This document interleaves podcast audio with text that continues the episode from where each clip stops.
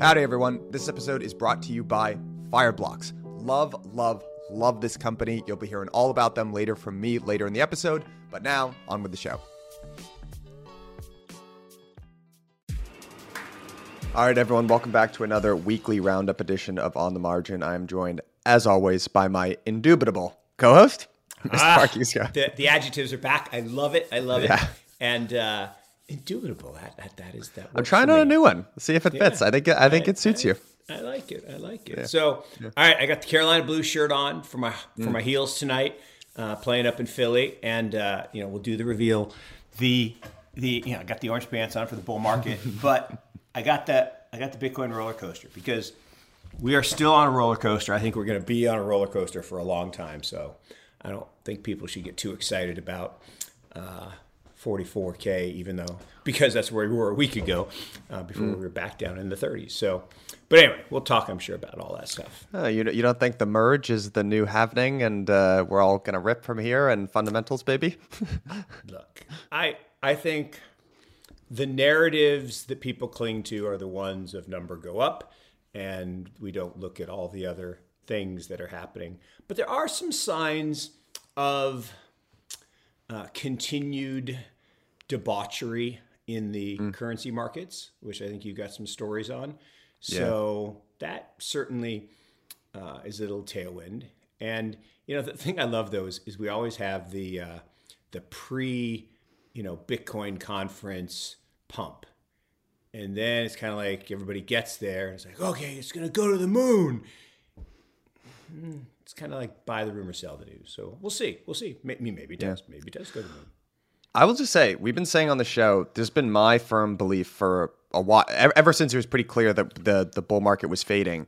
Uh, you know, we didn't get probably the intense highs of previous bull markets, so I just never thought we deserved the deep lows of previous bears either. And what I will say is, we're already breaking pattern here from previous bear markets. I mean, there was that initial like 50, 60% sell off or whatever, Yep. and it's basically been consolidating and trading water ever since. Not to say that every, you know, past performance is indicative of future results. Obviously, that's not that's not the case. But I will say it's it's held up uh, much better than I think a lot of folks thought it would. They were still waiting for that. You know, uh, what's that like the stomach falling out of your soul bear candle? You know, Yeah, although you know, pure despair. there- again, that that is interesting because I that definitely, um, it's definitely still out there on the horizon. And and one of Yeah, the things that, that that makes me nervous, right, is when you look at at at the the price action that consolidation talk about. There's this thing is when you when you get to this this base level and you you kind of come down and then you hit the base and you bounce off it and you hit the base and you bounce off it and you hit the base. And each of the bounces keep getting lower and lower. You get this thing that's called a descending wedge. And that descending wedge it's a very bearish chart pattern uh, if you break through the bottom and that bottom's right around you know 30,000 and uh, if it's possible, I'm not saying it's going to happen, but it's possible that you could have that kind of November 2019. You know, we lost 50% in a heartbeat from six to three. And I remember, I remember being with with the guys at, at investment meeting, and like, you know, you guys said it would never go below 10. And and then you said it never and that six, absolutely six was the bottom. Now we're at 3,200. It's like, okay, now it's the bottom, which it was. But I, I agree with you. This this downdraft has certainly not been as as gut wrenching or as fun if you like roller coasters. I kind of like roller coasters. So But I think, barring some sort of like global, big global macro sell off in the face of, uh, you know, something like Russia, Ukraine, escalating, you know, like food crises, you know, we're going to talk uh, about uh, rising oil prices and how governments are starting to combat that. But I think, barring some big macro sell off, it doesn't feel to me anymore like the market wants to go that much lower. Um, and I actually, you know, something funny is I, I think, uh, a lot of people are still calling for like, well, but all the all the crap hasn't been shaken out, uh, and that actually, to me, I'm starting to view that as like, yeah, maybe it just won't though, honestly, because I, I will say there is there is some part of me that like just wants like the cleansing fire at just like every all of these you know Of projects. Course. Well, that that's are, what winter. That's what winter is. Yeah, I mean, I just did a whole presentation on this uh, on Wednesday uh, about you know seasonality and that winter mm-hmm. is necessary for the abundance of spring. Right, yeah. winter is part of the natural evolution, and I think Mark Twain had this great line: is that you know the happiest people are those that you know accept the the the positives of every season. Mm. They're they're positives of winter, they're positives of spring, summer, fall. Just just be in the moment and and live it. Yeah, seriously. Um, all right, I want to get into our stories here, but before we do, I got to g- give a quick plug to Permissionless, uh, this conference that Blockworks is hosting down in Palm Beach, and Mark, nice. you were speaking at. Nice, very, very nice. excited about this. Um, uh, 5,000 to 7,500 people, all things uh, Web3, culture, DeFi, metaverse. It's going to be really, really great. Um, we've got a great lineup of speakers. Uh, Chris Dixon, we recently added uh, Do Kwan uh, of, of uh, Terra, Vlad Tenev, the CEO of Robinhood. So, really, really great lineup uh, of people. We've also got our own commemorative line of NFTs called Permies. They are extremely Excellent. cute. They are designed by a Pixar designer and art, graphic designer and artist. Um, uh, so go check them out. You can find all about us on our site or subscribe to our newsletter. But highly recommend. I'm in. I'm y'all in. be there. I, I, will acquire. The mint is it's coming, man. It's it's uh, four days from now, uh, 29th. Excellent. So um, all right, Excellent. fire up your engines. I'll have to get off the ski slope to get one, but okay. I, will, I will get off the ski slope for you, Michael. I, Mark, I appreciate it. Um, all right, so let's get into our first story this week. So obviously, rising oil costs are uh, being problematic. Uh, we've seen a couple of different governments. So, most recently, um, Gavin Newsom of California is proposing an $11 billion relief package, including a $9 billion tax refund for rising gas prices. Uh, Germany is also slashing its fuel tax in a $16.5 billion energy package. So, we're going to get into some of the more details there, but basically, governments around the world are starting to feel the bite of rising energy costs. Mark, what is your take on this? Here's the problem the guy I, I, I, tweeted this out yesterday that you know he's he's living proof that math is hard. Hashtag math is hard. Think about what he said. Okay, we're going to give these gas cards to people based on their car registrations. Okay, so what about people who don't have a car, who are probably even hurting more than the people who have a car? They don't get it. It's so regressive, and and it's basically just pandering to uh, the, the, voter base, right? Which is the a little more affluent, uh, you know, soccer moms that that Gavin wants to to keep, you know.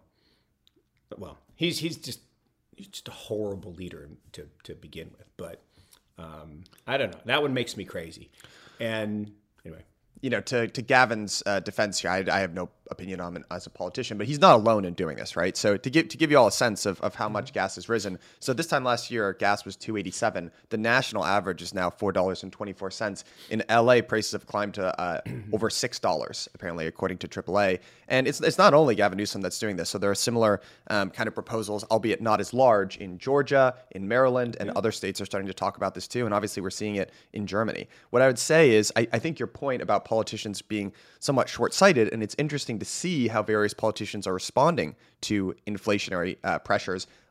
We were talking about this before we got on. This is not related to oil, but I literally had to double check that this was true. In Quebec, they are worried about rising costs and inflation. Yeah. So, yeah, yeah. Uh, so get this: they're giving $500 each to residents to counter the rising cost of living ahead of a fall election. The, the idea that you can give people free money to solve a problem created by giving people free money is and this oh this and this goes back to the Fed, right? Everybody's like, "Oh, the Fed, okay, they're going to raise rates and they're going to stop inflation." Really? The balance sheet increased again last week. They're not fighting inflation. They're causing inflation. They are devaluing the currency every single day because as you said, the structural integrity of the global bond market, the global treasury market has been damaged. You can't have a $3 trillion deficit, which is what we have in the United States. 3 trillion, trillion, trillion. Come on, give me at least a, a little smile, Michael. Dude, I'm, I'm with you. I'm, I'm with you. I know. I know. But you can't run a $3 trillion deficit and expect countries that you have antagonized, like China and Russia, to willingly bring them. Uh, we'll take all your bonds.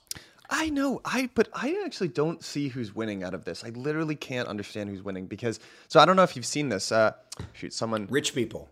Tyler Rich people Sla- are winning. Big, big, actually, big, actually, big, big, you're big, probably big. right about that.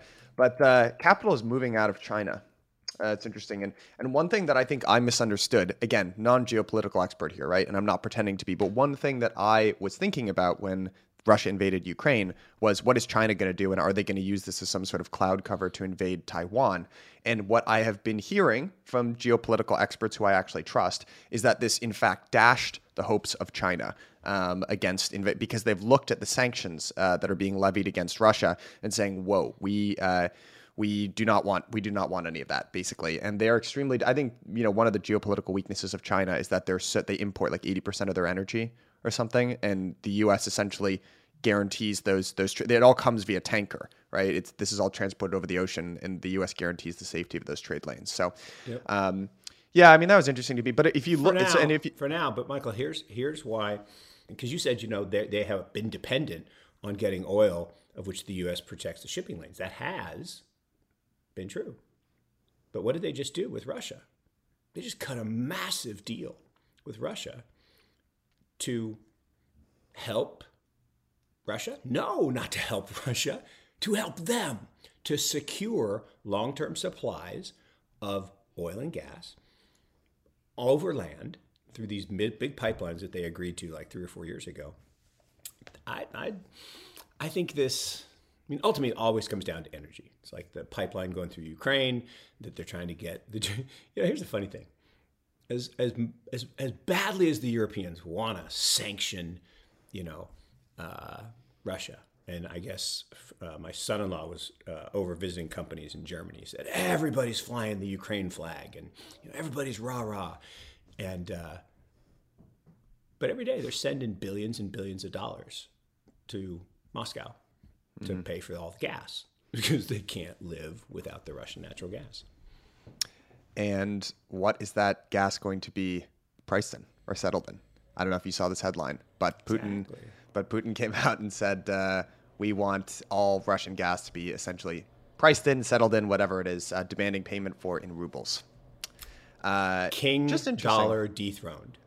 Yeah, just interesting. King dollar dethroned. And and the this and the petrodollar pivot is real, calculated, and if you think about it, the détente between the nuclear powers, China, Russia, and the U.S., has really been tilted from equal toward American empire by the petrodollar.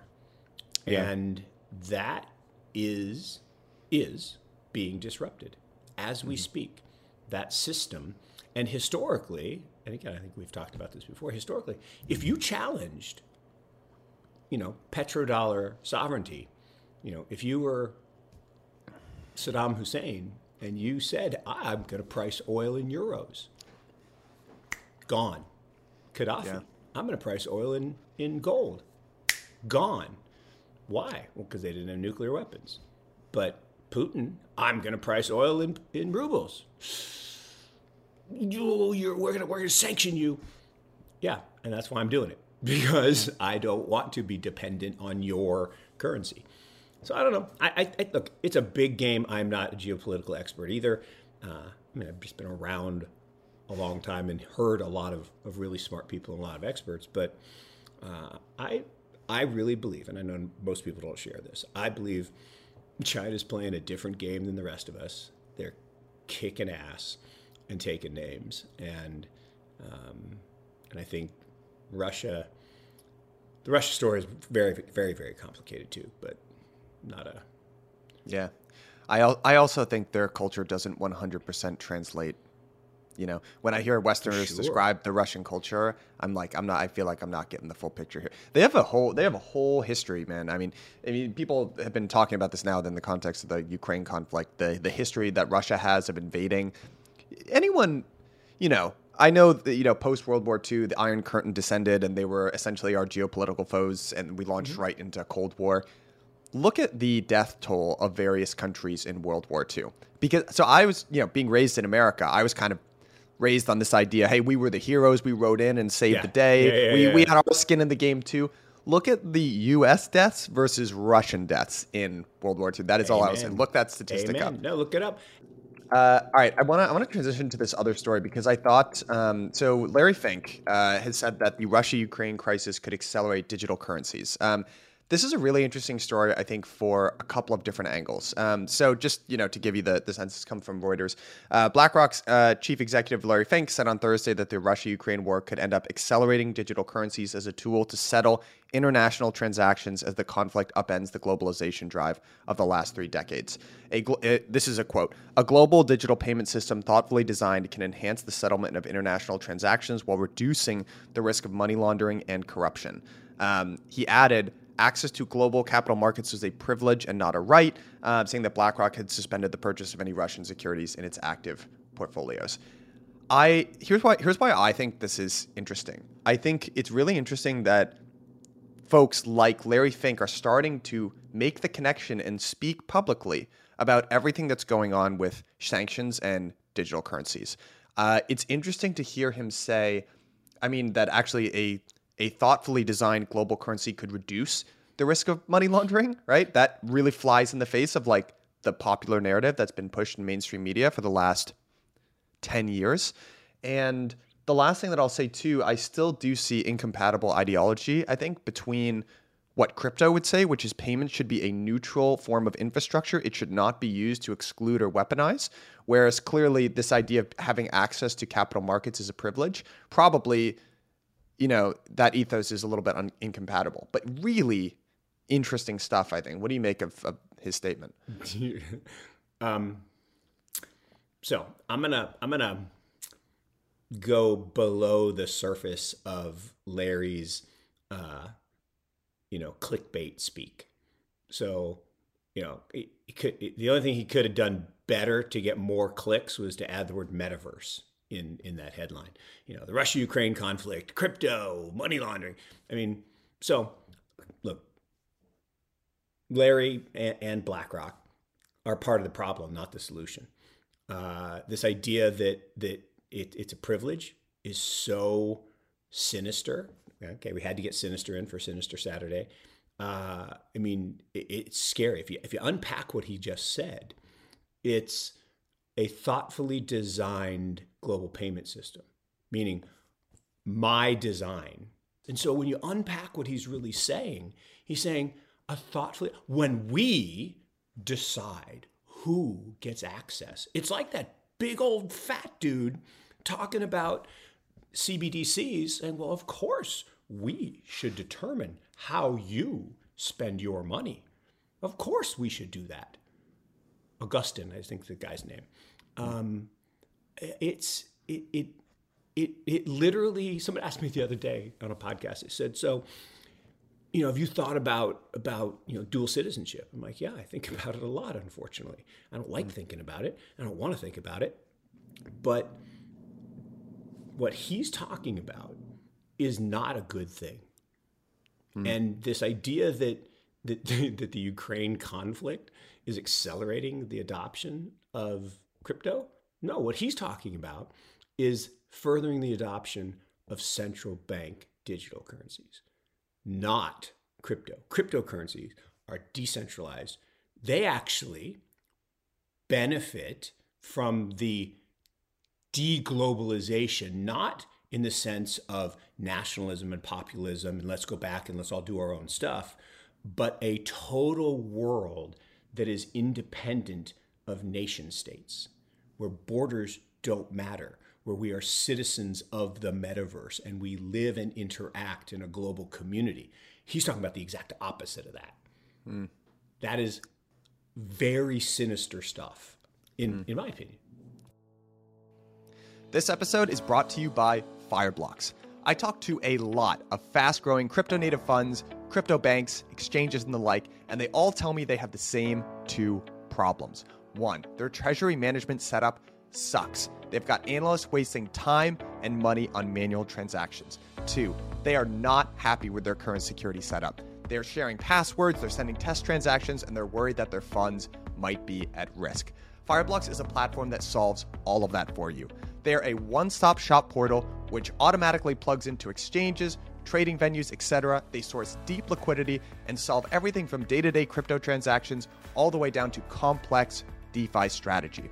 And the best thing about Fireblocks is that they offer scalable solutions with industry leading technology. Doesn't matter if you're a two person crypto fund or a 2,000 person crypto exchange, these guys have you covered. And the last thing that I'll say about this company is that I have known them for years. They are a high integrity team. They ship product like no other. I would trust them with my own funds. So, click the link at the bottom of this page and tell them that I sent you.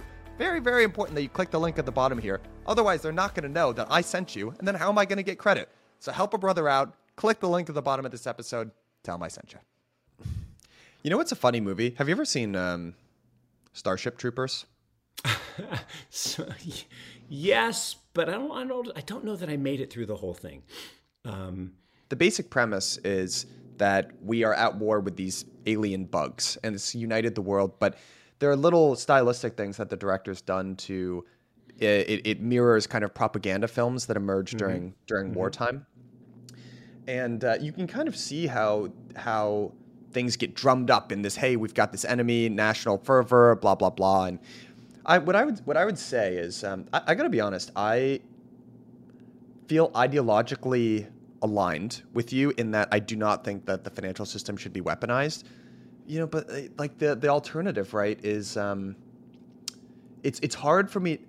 I because the next logical step of that is okay. If we don't do that, then you still need to enforce things, and the way you do that is with with physical, like kinetic war. And it's hard. You know, I'm I'm I'm a 28 year old male in this in this country. Like I there's there's a chance, right? Mm-hmm. What are the implications for me? And if I'm in, in, if I'm explicitly not endorsing that, what am I endorsing? So it's it is. I mean, these are hard questions to answer here. Here's a here's an interesting story. Uh, Ray Dalio, uh, you know, the founder of Bridgewater, uh, has begun is investing potentially through a crypto I've never fund. heard of him. Who who who is Ray Dalio? Yeah, he's a pretty big guy. He wrote this book called Principles. You might have heard of it. He's a bit of an yeah, author. Yeah, yeah, yeah. It's big, big, giant book, like a hundred things. Yeah. Okay. Yeah. Now, now this was kind of a catchy headline. You know, the below the the below the masthead thing is the, it's the world. Bridgewater is planning to back an external vehicle, uh, and this is you know coming from two sources reported by CoinDesk. It has no intention of directly investing in crypto assets itself. Um, so still a very, you know, a, a, pretty big change in tone. I mean, if you can, you can go back for the last couple of years and look at Dalio's, uh, you know, descriptions of, of Bitcoin, he's, he's, he's been pretty unfriendly to it in the past, oh, but that's beginning to, beginning to potentially change. You know, he, he wrote this book. I gestured here. I have it somewhere in my room. Uh, the, you know, the changing world order. And, uh, you know, in it, you know, it's, it's hard, it's hard to read that and not, it's hard to read what he's writing and not come to the conclusion that Bitcoin is a huge part of the solution here. Uh, and I and I wonder, I just wonder if maybe that is the conclusion that he's coming to, or hundred percent. But, but remember, as as you just said, it's hard, it's hard to understand how you could write all that and not see it. That's exactly the point. Mm. But when your livelihood depends on not seeing it right? That's the old quote. I can't remember who who said it. Probably Mark Twain, right? That if it's really hard to convince someone of something when their livelihood depends on them not believing it, right? Yeah. And so Upton Sinclair. Upton Sinclair. Yeah, I mean, a genius. And here's the thing: Ray is a mad genius. I mean, Ray is is awesome. He does amazing research. He has amazing research teams, and he understands history, which is why I hang out with you so much because you understand history. History is so important. And, you know, Churchill's line, right? The farther back we look, the further forward we can see, uh, or farther forward we can see. And, you know, Ray, to your point, no way could do the work that he did and have the the depth of knowledge on the the globalization and deglobalization and reglobalization and deglobalization and and not and not see this. And and I think he did see it the whole time. But he couldn't say that because he had been up on the WEF stage denouncing it. Because that's what they were told to do. Because if you if you're part of that cabal, right? The the, the WEF crowd, the New World Order crowd, if you're part of that crowd, to embrace the the thing. It's it's literally like the Empire and the and the rebels. I mean, you're either with Palpatine and and the and the the black suits, or you're with you know Leia and Luke, and I'm I'm with Leia and Luke, and I think that becoming a rebel means you're going to be ostracized. Now, if you're super rich, who cares if you're ostracized? Unless they weaponize against you, right? Which is possible. Um, and then, and I think the last part of it is uh, Ray also is. Uh, he's a he's a capitalist. He's a really good mm. capitalist, and so he is very good, as are all of the greats, at when you want to buy something, you talk shit about it and mm. get the price to go down so you can buy it cheaper. So once you you know there, there is a, there is a method to the madness. And I remember when the Musk was making all the, the bad things. I'm like, guys, you, you realize that's what people do right? Julian was the master of this, right? He would say, okay, we're going to go long copper. So what I want you to do is I want you to go short 50 million copper. And then I want you to go on the media and tell them that we hate copper. Julian say, Robertson? Yeah. Oh, yeah. I mean, I, they, they, were, and, and Druckenmiller would do this, and Soros would do I mean, that's what you do. If, if you need to buy a lot of something, you don't just start buying it because what happens? The price goes up. You need to convince the world that you hate it. Mm. It's like if you were going to try to buy a house now in this crazy market, do you go you know, with the money in hand and be part of the auction? Not me. I mean, I'm not even interested. What do you mean you're not interested? It's a perfect house. Yeah, it's funny you say it because I don't think people know that. Like I, even as recently as you know March 2020, when Bill Ackman gets on CNBC, says hell is coming. I looked at that exactly. and I was like, oh my, I was like, oh my god, no, no, this no, guy no, is such a smart guy. He's saying that it's going to get so much worse. I, I think he burned a little bit of his in my, at least in my book. I was like, come on, dude. I mean, look, it's one thing to say, okay, I like copper, go short, go on CBC, tell people, but in the middle of a pandemic, to say hell is coming, the worst isn't here yet, as part of an investment strategy I don't know, man. I think there are some limitations to what you should do for money and your responsibility that look, you have I, to society. I, I, Sorry. And look, he's he's got a great track record. He's he's way richer than me, so I shouldn't I shouldn't say anything negative, and I won't. But it's not surprising that yeah. he was the one doing what you just described. This weekend, I watched. Um, rewatched the smartest guys in the room the enron documentary it's my all-time favorite doc uh, it's just great um, it's just it's just really good. Well, um, and and you know Bethany McLean, who is just one of the best writers ever. I'm not ever in in the, in in this generation. She's definitely mm-hmm. one of the best journalists in this generation, mm-hmm. uh, who basically you know put that all together is is incredible. She's the best. And yeah, she's I mean, awesome. She's just awesome. And um, you know, it's funny. I I, I I could never find it, but we actually had the original JWM Partners pitch book. Mm. They came to Chapel Hill and they pitched us. I mean, I sat with those guys in the room. And, and they were the smartest guys in the room. I hmm. actually like I, I like as as basically my my mantra and I like to be the dumbest guy in the room all the mm. time. It means you're in the right rooms.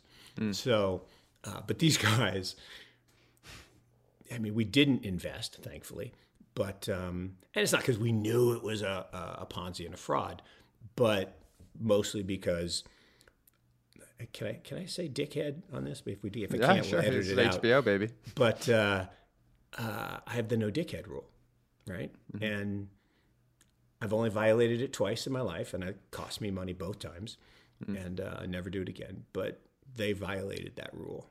That mm. They were uh, you can totally see how it happens and how people get wrapped up in it. And I, I mean, my personal view is that uh, no one gets away with anything on on a high enough level. I just don't think uh, th- those character flaws come back to bite you yeah. in sometimes invisible ways as well. Yeah, but you uh, know, you know, you say they don't get away with it. They kind of did until they didn't. But why? It's because um, those really, really smart, arrogant, good looking, so it can be male or female, um, people people want to be around them, right? They, they're, they're drawn to them. And so what happens is they come in and they don't want to ask any questions. It's literally like the, the, the emperor with no clothes. The halo effect.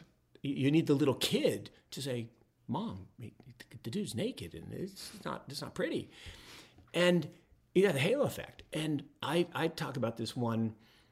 There was this, and, and I don't and I don't mean this in a, in a sexist way, but she was a very attractive woman, right? Just full stop. She was a very attractive woman, and she went out to raise a, a venture fund, and she got uh, a very famous venture fund to give her some money and, and allow her to say, "Oh, they seeded me," and then every one of the universities Yale, Princeton, Stanford, Harvard, Notre Dame all of us were like, oh, we want to be. And, and, and everyone said, oh, well, Harvard must have done the work. And Harvard said, well, Yale must have done the work. And yes, well, Duke must have done the work. And Duke said, well, Notre Dame must have done the work. No one did the work because they were all just hypnotized because she was, you know, attractive and smart and and oh this this famous firm backed her it was a goose egg. It was so bad. Mm. We all got mm. torched.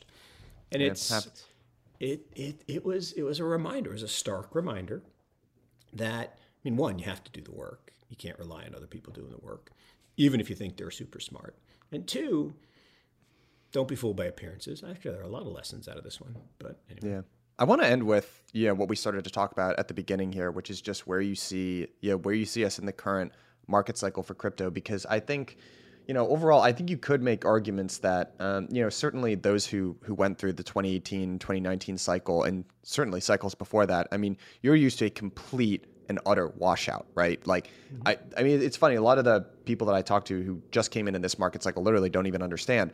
In 2018, 2019, it was, y- y- maybe nothing was going to work except Bitcoin, and maybe not even that, right? Like that was the that was the the zeitgeist back then, and now, I mean, I think that's one of the big differences is that's clearly not the case, right? I don't think anyone thinks that everything going on with these layer one smart contracts going away. People don't think DeFi is going away. People don't think NFTs are going away. The only question is if they're overheated.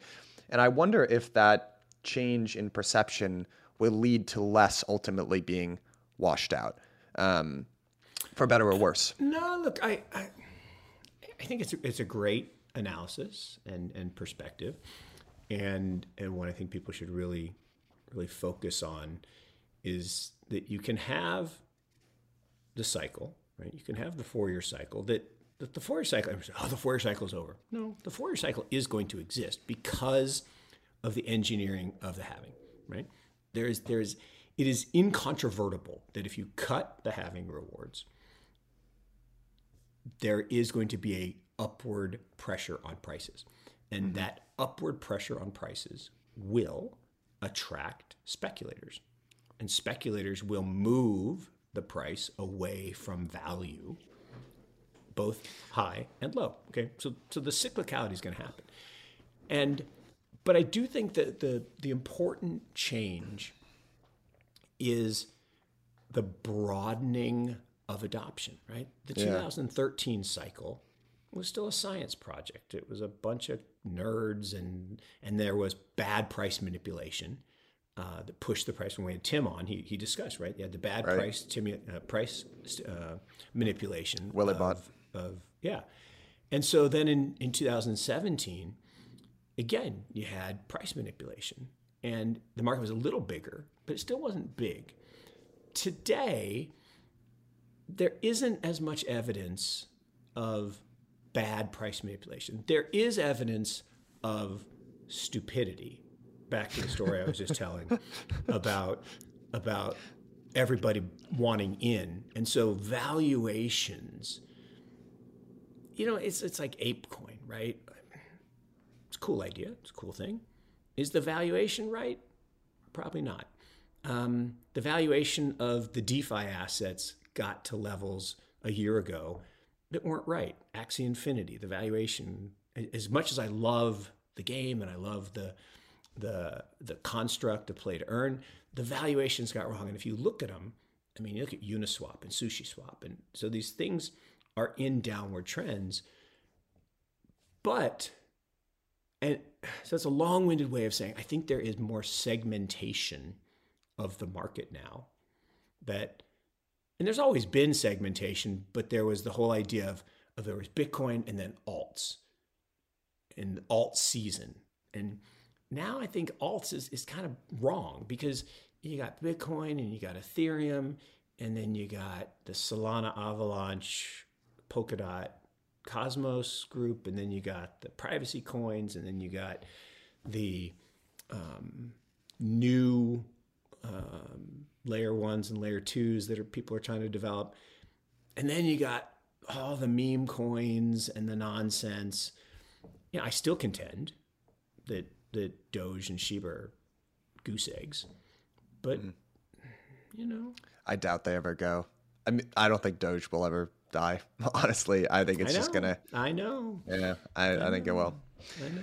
I, you know what? I think it's our generation's version of it. I some people might hate this, but like silver. I actually just don't under. I mean, look, take this with a huge grain of salt. I, am an outsider when it comes to finance in general. Sometimes I look at things and I just I'm like I just don't understand why this works like this. Uh, and I've never understood silver. Why? Yeah. If if if the if and these people who always say industrial use of gold, blah blah blah. Gold exists to be a hedge against the fiat system, right? It's it's the one true money, all that stuff. I get why that exists. I don't think it's because people use it for industrial mm-hmm. products. I don't think that's where it derives its value. Mm-hmm. Silver is one I just, for the life of me, it's hard for me to really understand what its ultimate use case is outside of just something for people to speculate on. I could be wrong. This is where guys comment. No, no, tell me where no, I'm wrong. A, no, it's a good point, but but but it's it it exists because governments used it similarly to gold. Mm-hmm. Right, the pound sterling wasn't backed by gold; it was backed by silver. Mm-hmm. Right, early money in the U.S. Silver certificates, right? I actually have some somewhere that they say, you know, you can turn this in for a dollar's worth of, of sterling silver.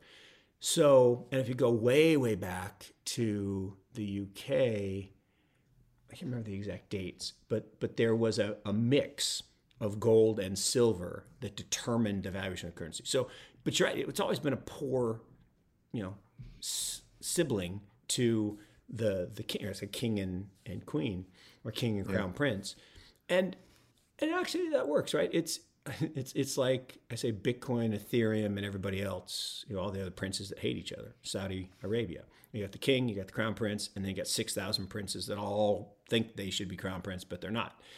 And so you got gold, you got silver, you got a bunch of other metals. You got platinum, you got palladium, and platinum makes a few rings. Some people have platinum little bar things, but the problem is you can go produce so much the stock to flow doesn't work. Mm. Palladium, more industrial, you know, catalytic converters. Um, copper, eh, too plentiful. Um, but there was time when copper was one of the most important metals in the world. So, belief, custom, yeah. Uh, is, is, but I, I, do think you're right that, that there could be uh, a silver to, to Bitcoin's gold. I don't believe it's Doge it's probably Litecoin more than anything else. I, you know what? That's I was gonna say that's the popular opinion, but like, what has Litecoin done?